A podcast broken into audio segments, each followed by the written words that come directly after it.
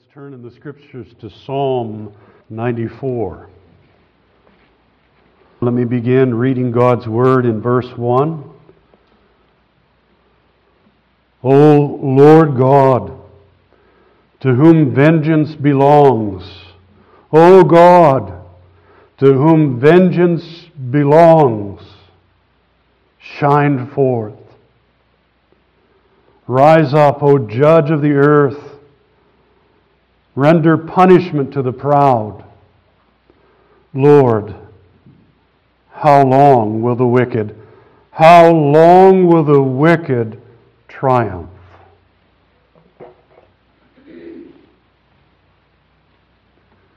We ask the same things in our day, just as in the days of the psalmist. Lord, how long will the wicked triumph? Between angry protesters, anarchist rioters destroying property and maiming or killing people, between corrupt politicians and biased reporters schooling Americans on their privilege or on their racist ideas, their sexism, their ignorance of science, their false beliefs in religion, their ancestral sins, or the wrath of Mother Earth, according to Nancy Pelosi. Between pseudo scholar actors and activists calling now for Congress to be burned down if they don't get their way, if Trump were to push through a Supreme Court nominee and other things to happen. Burn it all down. Or irreligious talk show hosts that fake debate these anti Christian talking points, these same putrid talking points over and over again, and anti American propaganda, just like the rest of the zombie crowd the righteous ones in our day, righteous in Christ alone, they ask the same question Lord, how long will the wicked, how long will the wicked triumph?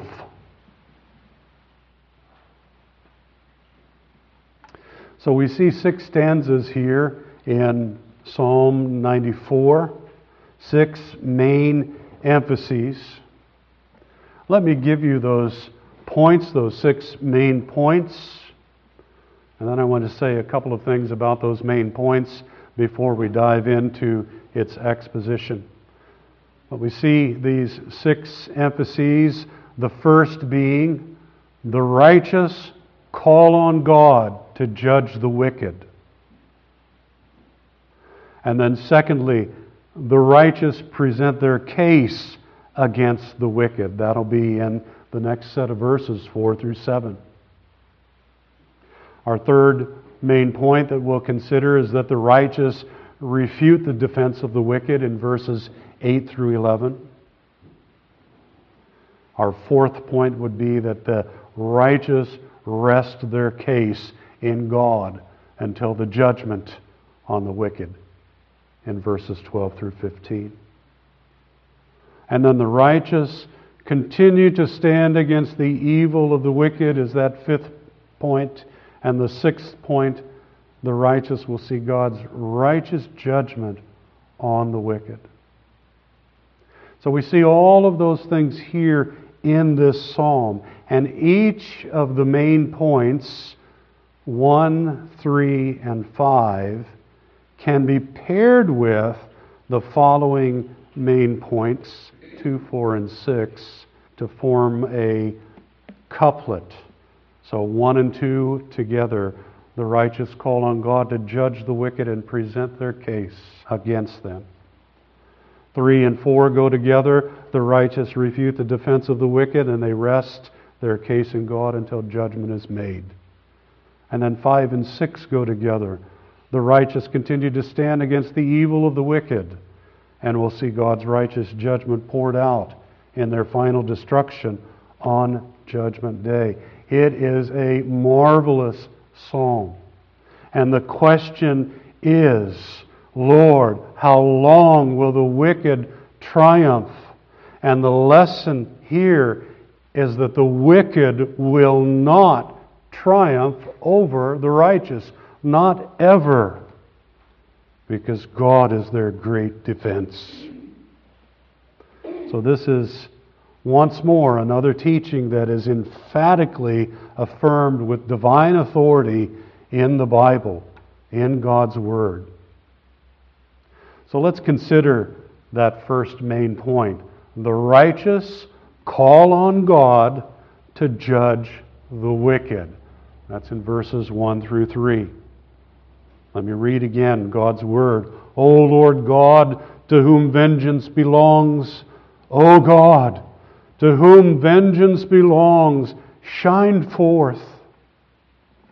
Rise up, O judge of the earth, render punishment to the proud. Lord, how long will the wicked, how long will the wicked triumph? Why do the righteous cry out to God? There are two things here that we see, two fundamental things that we see.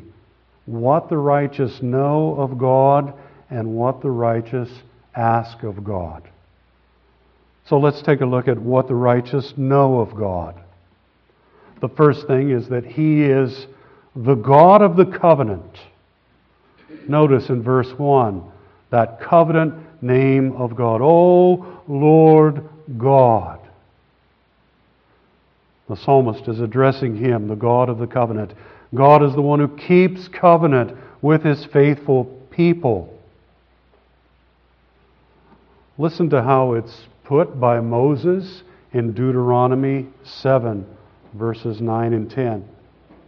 Moses, speaking to that next generation, says this Therefore, know that the Lord your God, He is God, the faithful God who keeps covenant and mercy for a thousand generations with those who love Him and keep His commandments. Now listen to verse 10, Deuteronomy 7, verse 10. And he repays those who hate him to their face, to destroy them. He will not be slack with him who hates him. He will repay him to his face. This is the God of the covenant that the righteous know. This is the one that is being addressed by the psalmist here as they cry out to the Lord. He is the God of the covenant, the God who loves them.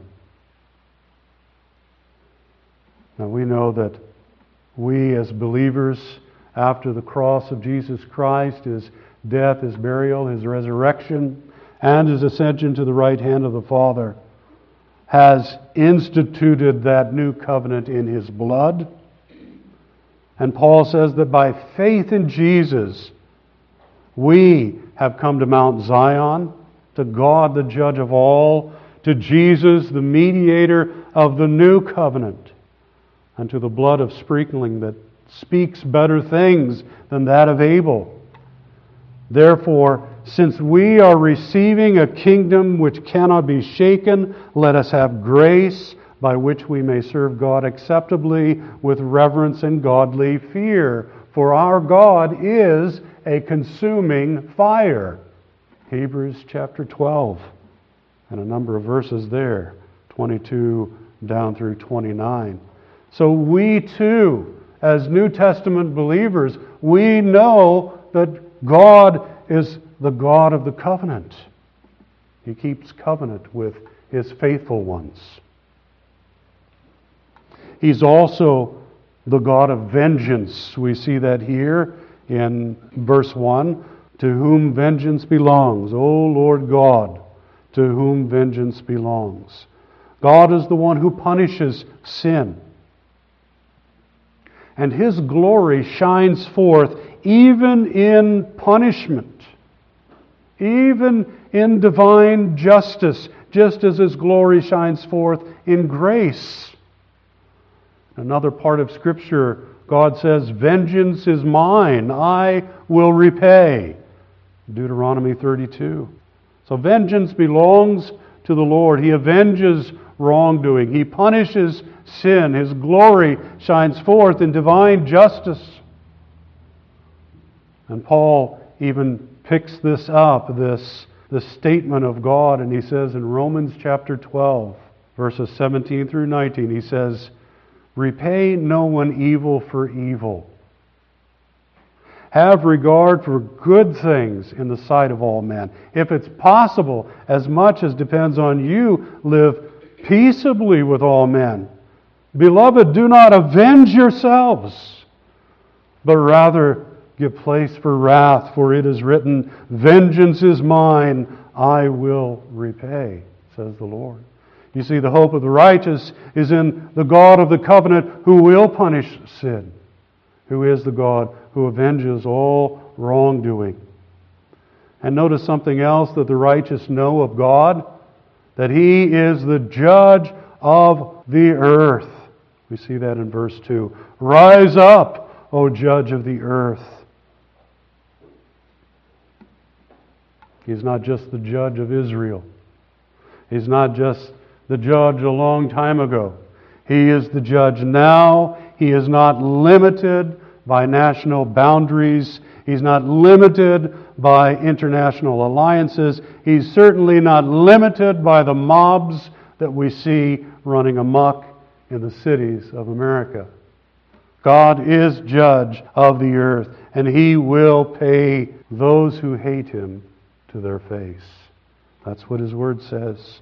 This is what the righteous know of God. That's why they call on him to judge the wicked. And another thing that we see here that I mentioned before is they ask of God certain things. So, what the righteous ask of God. And the first thing that they ask him is, punish the proud. We see that in verse 2. Render punishment to the proud. And then in verse 3, how long will the wicked triumph before you punish them? Now, notice the labels there the proud, the wicked. Those are the sinners of any day.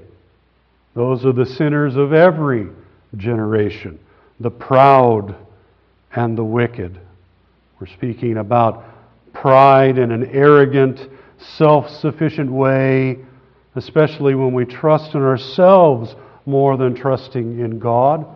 And wickedness, well, that is those who resist obeying the laws, whether they are civil laws or religious laws. Those who oppose God's standard by ignoring His word or subverting it. Those who foment rebellion, just like we've heard recently with uh, AOC saying, I need you to be ready that's her signal. Rise up for the revolution that is about to happen. They subvert God's word in the land.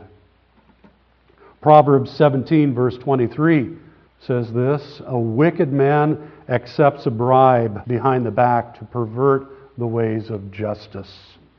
You see, there are a lot of small interest groups that are buying politicians, buying the voice of a celebrity, a sports idol, or others that are in places of power where they can use their voice. They accept a bribe behind the back in order to pervert the ways of justice. In Proverbs 13:5, God's word says that a righteous man hates lying, but a wicked man is loathsome and comes to shame. Now, that word loathsome means that he is one that smells of death. He stinks. He's got a foul odor. That's what a wicked man is, a wicked woman is. They, they smell of the death of their own humanity and imagination that is separated from God. They're rotting as they stand and as they speak. And the politicians of our day the celebrities of our day, when they mouth these great swelling words, they're speaking out death. So, the application for us before we leave this point is this it is not wrong for us to ask our great and glorious God to punish the proud and the wicked in our day. It's not wrong for us to ask Him to come and to judge. In fact, there are a number of other Psalms that speak to this. David writing this in Psalm 25 Oh, my God, I, I trust in you. Let me not be ashamed. Let not my enemies triumph over me. You see, we can take that psalm and we can pray that psalm. Another one, Psalm 27 Teach me your way, O Lord, and lead me in a smooth path because of my enemies. You see, that's the problem. The world wants to teach us, wants to teach our children and our grandchildren. But David says there, Do not deliver me to the will of my adversaries. For false witnesses, lying witnesses have risen against me, and such as breathe out violence. And he says, I would have lost heart unless I had believed that I would see the goodness of the Lord in the land of the living. I cry out to you, God, because I know that you will bring about good. And oh God, punish the proud, punish the wicked, and bring in good in our land. So it's not wrong for us to ask God to punish the proud and the wicked. That's what we see here in this first main point. The righteous call on God to judge the wicked. They know God and they ask God certain things. Here in this next section, 4 through 7, the righteous present their case against the wicked. So let's read that together. Verse 4 They utter speech and speak insolent things. All the workers of iniquity boast in themselves. They break in pieces your people, O Lord, and afflict your heritage. They slay the widow and the stranger and murder the fatherless. Yet they say, The Lord does not see nor does the God of Jacob understand. So the righteous present their case against the wicked. They present their case to the judge over all. And there's three things that I want you to focus on in this section under this second main point, and that is first what the righteous justly charge the wicked of saying. What are the wicked saying? And then what do they do and what do they foolishly believe? So let's look at that first thing here. What the righteous justly charge the wicked of saying. Well, the first thing we see in verse 4 is they look down their noses at the righteous and they condemn them with arrogant speeches. That's that word insolent there. Arrogant speeches. And then we also see that they boast in themselves publicly. They, they do that blatantly, even though behind the scenes they are working iniquity. Notice how they are workers of iniquity. They plot evil secretly against the righteous. Now, we don't have to look very far for examples of that in our day. I mean, it's paraded on the news networks, paraded on CNN with Anderson Cooper and Don Lemon and Cuomo and others. Even on these cable shows and late night shows with Stephen Colbert and Bill Maher and others, they are making arrogant speeches and they look down their noses at those who trust in God. And those who are boasting in themselves and yet working iniquity behind the scenes, people like Clinton or FBI agents or others who have worked to overthrow the government so that they could be in place and tell you how to live. They don't want Christ in your life. They want to be in charge of your life. Why do the wicked keep saying the things that they do? The last couple of weeks, I've been putting a couple of verses in the bulletin, John 15. Let me read to you verses 18 and 19. If the world hates you, you know that it hated me before it hated you.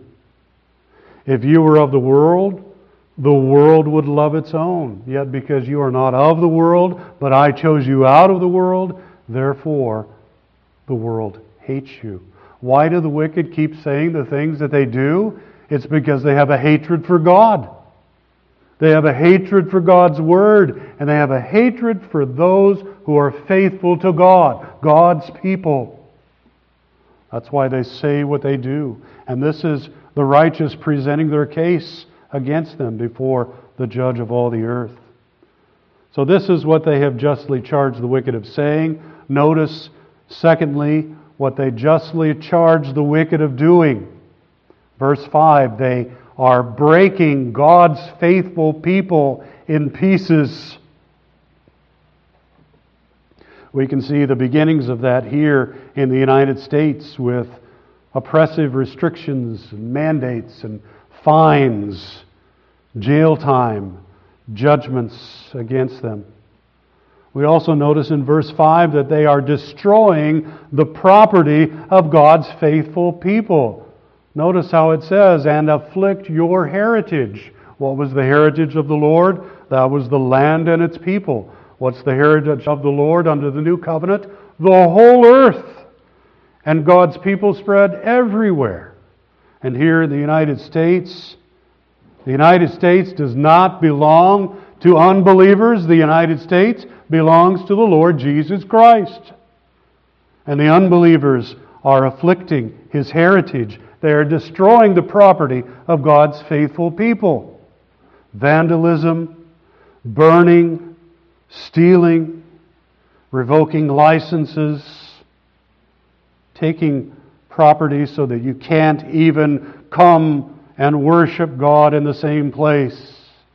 They're trying to break apart God's people. And then notice what else they are doing. The righteous justly charge the wicked of murdering the innocent and the infirm and the helpless. Verse 6. They slay the widow and the stranger and murder the fatherless. Here in the United States, we have seen even babies killed by drive by shootings. We've seen elderly men and women knocked to the ground. Not to mention that in 2019, Planned Parenthood killed 345,672 unborn babies which is 146,703 more than supposedly died from COVID this year. What a corrupt society we live in. And that they want to do nothing about overturning the killing of unborn babies. Why do the wicked keep on doing it? Proverbs 6 gives us clues here. Proverbs 6, verse 12. A worthless person, a wicked man, walks with a perverse mouth. Perversity is in his heart. He devises evil continually. He sows discord. And then in 16 through 19, the same chapter, Proverbs 6, these six things the Lord hates. Yes, Seven are an abomination to him a proud look, a lying tongue, hands that shed innocent blood, a heart that devises wicked plans, feet that are swift in running to evil, a false witness who speaks lies, and one who sows discord among brethren. Is there not evil going on today? Is there not lying and proud looks? Is there not hands that shed innocent blood? Is there not people who are sowing discord in our country and threatening violence with their temper tantrums if they don't get their way. What else do the righteous justly charge the wicked of doing? Foolishly believing certain things. Notice in verse 7. They do all of these things, they say all of these things, yet they say, God doesn't see what we do. God doesn't see it. And God doesn't care what we do. That's this last part of verse 7. Nor does the God of Jacob understand. That is, he doesn't pay attention to these things. He doesn't hear, he doesn't pay attention, he doesn't care, he doesn't see. So the righteous is presenting their case of what the wicked say and do and foolishly believe. And isn't not the same in our day here in the United States? And where is our refuge? Where is our hope? It's in the God of the covenant. It's in the judge of all the earth. How long will the wicked triumph, O Lord?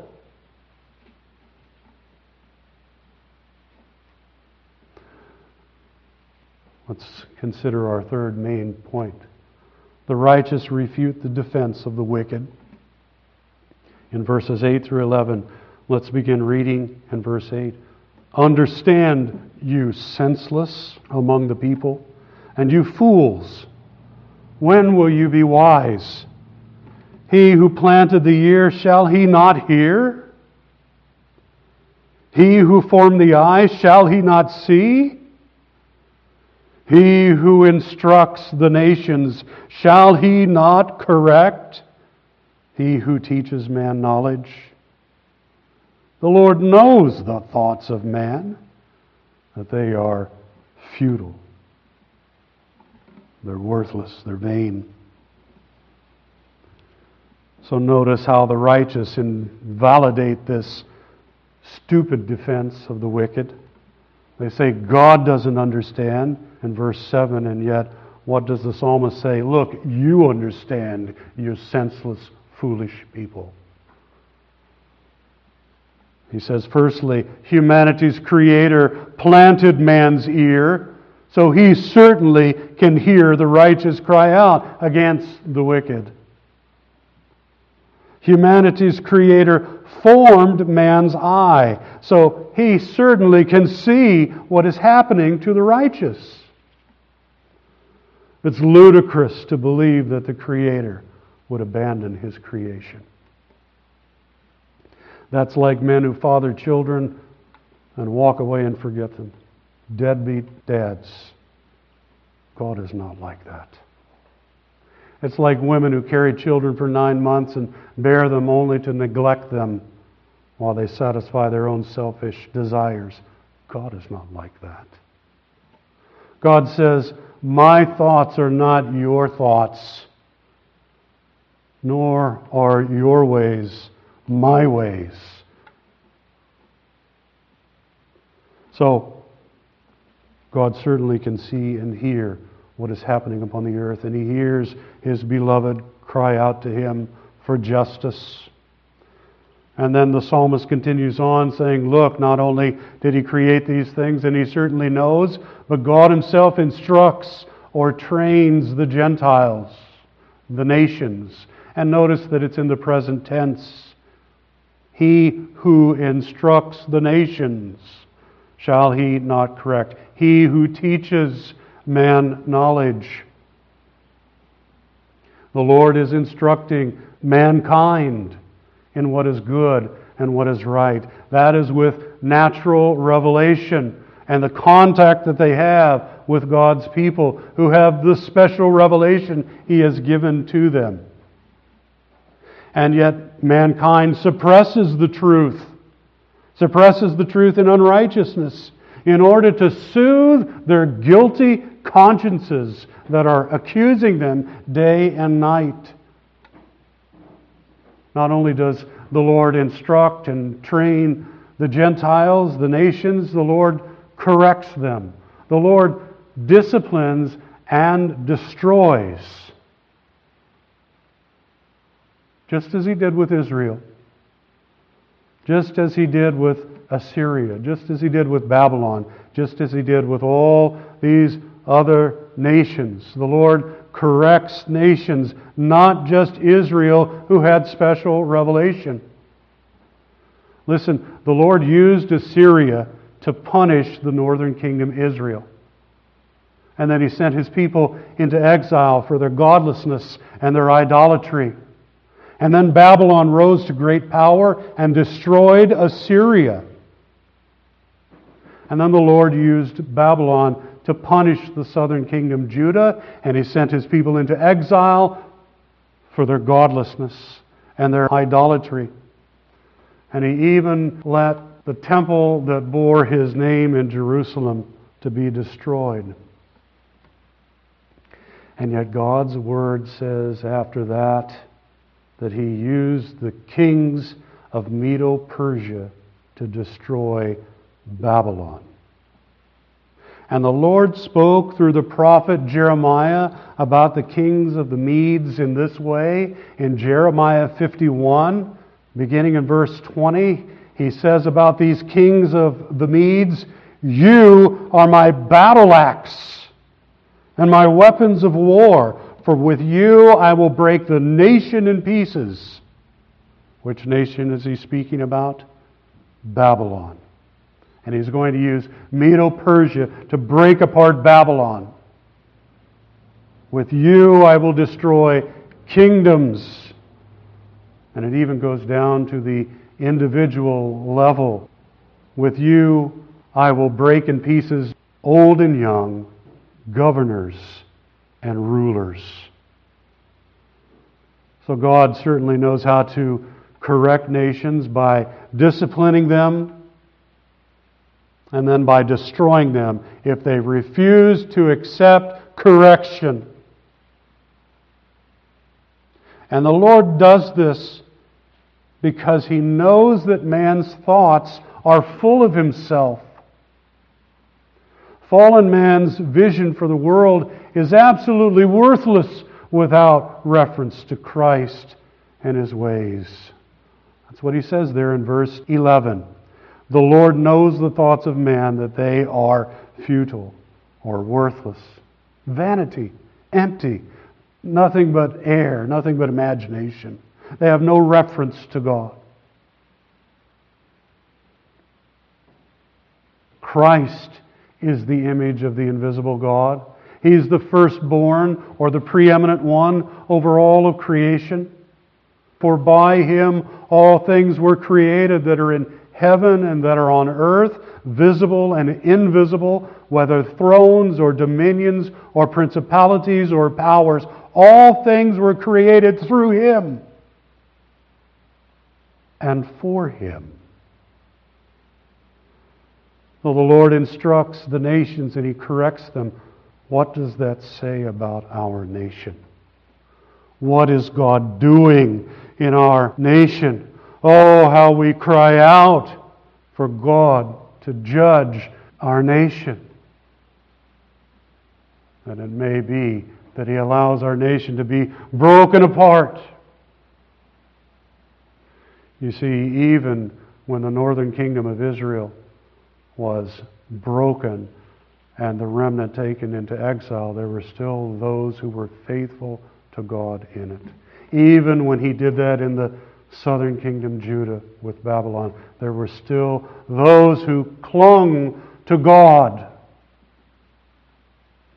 And in our nation, if that were to happen, there are still those of us who cling to God, the God of the covenant. Our hope is in Him. And we pray that we need just discipline and not destruction. But God is the judge of all the earth. His ways are not our ways, His thoughts are not our thoughts. We should hope in God that He will bring justice to bear on these proud and wicked ones without our country being completely decimated. So the righteous They call on God to judge the wicked. They present their case against the wicked. The righteous refute this stupid defense of the wicked. And then in this fourth main point, the righteous rest in God until judgment on the wicked. Notice verses 12 through 15. Blessed is the man whom you instruct, O Lord, and teach out of your law, that you may give him rest. You see, that word rest there means relief. Rest from the days of adversity until the pit is dug for the wicked. For the Lord will not cast off his people, nor will he forsake his inheritance. But judgment will return to righteousness, and all the upright in heart will follow it. So the righteous, they have refuted the stupid defense of the wicked, and now they are resting their case by resting in God until the judgment on the wicked occurs. How do they do that? Well, we see here in verse 12 by heeding the instruction of the Lord through His Word. Heeding God's Word brings blessing. There's a whole lot more that I would dearly love to break open about this whole concept of man throwing off God and throwing off God as teacher. Began in the garden when Adam sinned.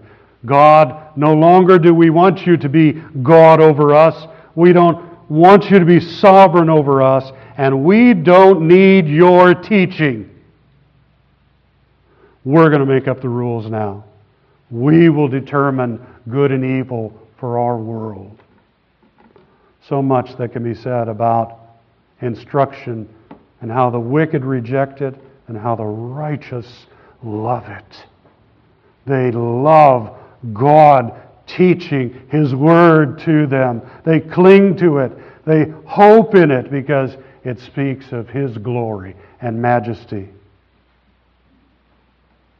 So, by heeding the instruction of the Lord through His Word, that's how they rest their case. That's how they rest in God. And also, by finding relief, that is, peace in their heart from the Lord and the promises of God's Word, especially in adversity. You see that in verse 13.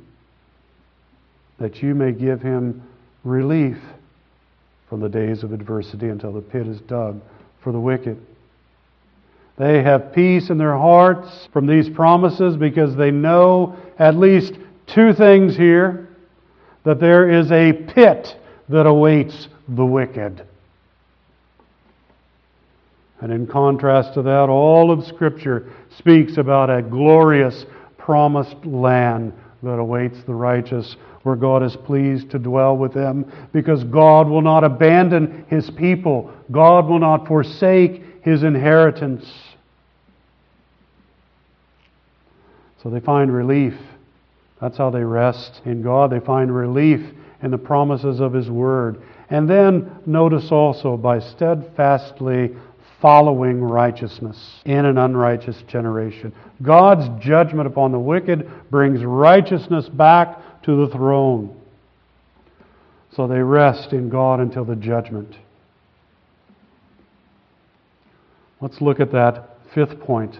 The righteous continue to stand up against the evil of the wicked. They may be resting in the Lord, but they continue the fight. They are spiritual warriors in their generation. They refuse to let evil have the upper hand. They will be the ones that speak up for God in their generation. Will you be the ones that speak up for God in your generation? Let's look at that in verse 16 through 19. Who will rise up for me against the evildoers? Who will stand up for me against the workers of iniquity? Unless the Lord had been my help, my soul would soon have settled in silence.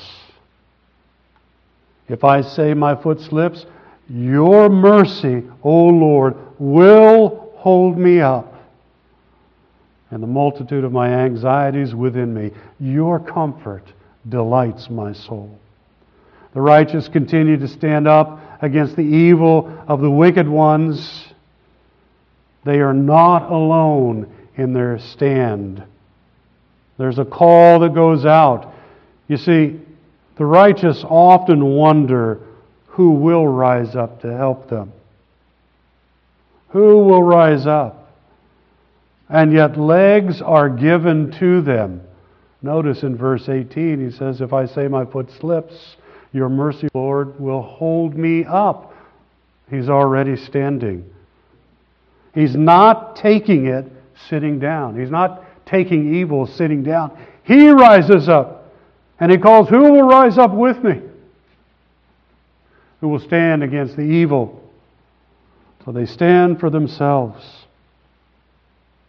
Listen to how the Lord encourages the righteous in Isaiah 51. He says, Listen to me, you who know righteousness, you people in whose heart is my law. Do not fear the reproach of men, nor be afraid of their insults.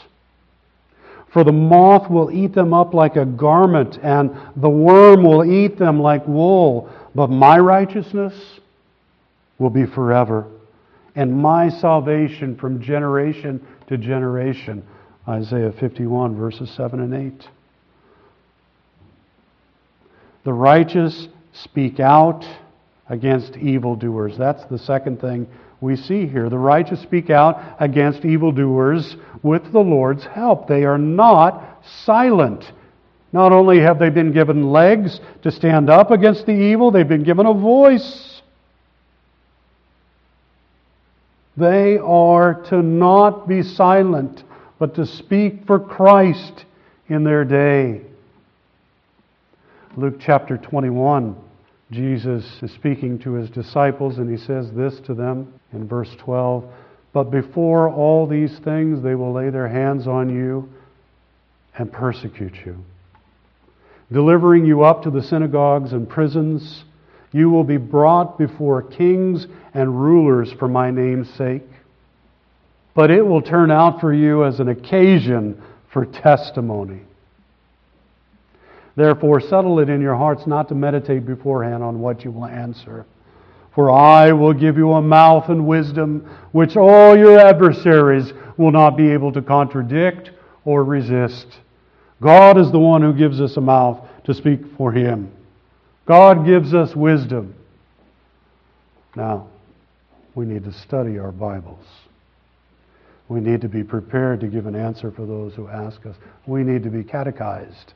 We can't just look at verse 14, settle it in your hearts not to meditate beforehand on what you will answer. It's like, I don't need to read my Bible. You know, God will just give it to me on the fly. God doesn't work that way. Open your Bible and study it. Memorize it. Read it day by day. God will give you a mouth. God will give you wisdom if you are faithful to Him as you study Christ in the Word. So the righteous, they stand up they speak out with the Lord's help. And notice another thing here, a third thing that we see is that the righteous trust in the Lord's mercy to uphold them when they are attacked by evildoers. You know, some of the things that evildoers say about the righteous, they may stick. Some of those things that you've done in your past life, that former life where you have sinned against God, they may stick and hurt. But the righteous, they trust in God's mercy. God withholding punishment from the righteous because he has poured out his punishment upon Jesus in our place. So we trust in the Lord withholding punishment from us because our sins have been paid for. And yes, those former sins may be brought up by the devil, brought up by your enemies and yet God will uphold you. God will give you strength. And what else do we see there? The Lord will bring comfort. They delight, the righteous delight in the Lord's comfort, even in their many anxious moments. You see, it is God's arms around the righteous that protect them when they stand against evil. It is God's words that protect them as they speak His words to their enemies. So, this is how the righteous are not alone in their stand against the wicked.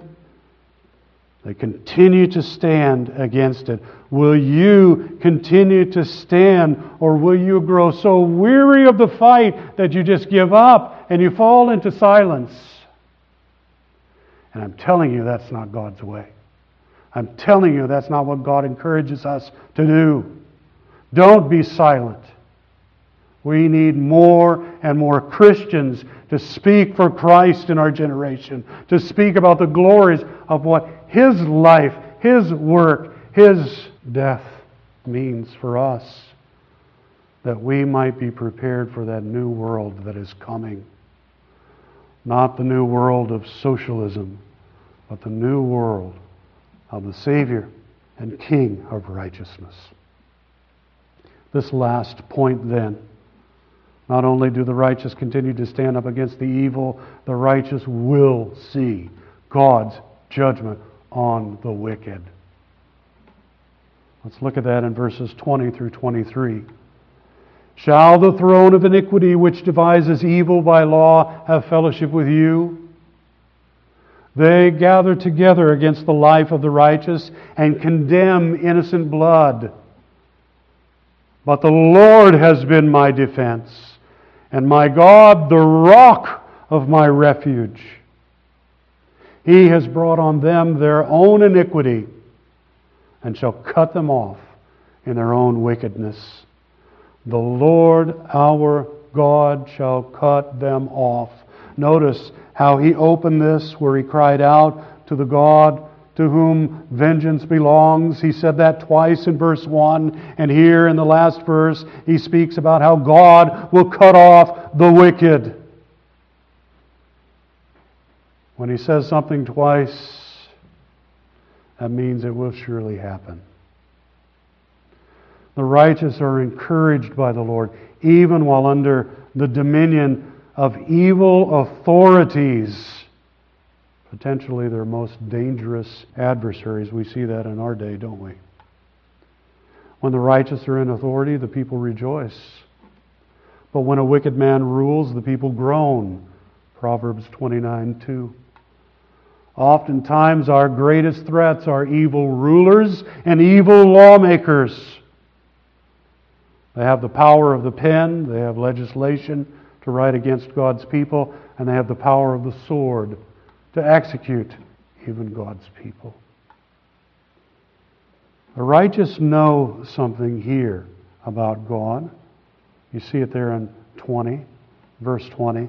The righteous know that there is no union ever between the Lord and a throne of iniquity between the Lord and evil lawmakers. No union at all. And the righteous know that evil authorities will condemn innocent blood and will plot against the righteous. But they hold on to the truth that the Lord will be their rock of refuge in this life. The Lord will be their unassailable defense at the judgment. And the righteous know that the Lord will bring down on the heads of the wicked their own evil schemes. We have read something of that in an example of the life of Esther. Now, Haman wanted to kill Mordecai, and yet Haman was hung on his own platform. God will surely cut off the wicked forever from the promised land verse 23. So, this is the consistent message of the Bible. The Lord is with the righteous, He will punish the wicked. So, we need to get right with God and stay right with God.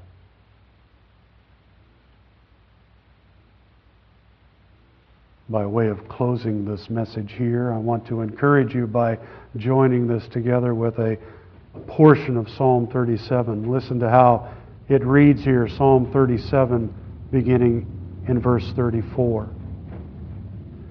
Wait on the Lord and keep his way, and he shall exalt you to inherit the land.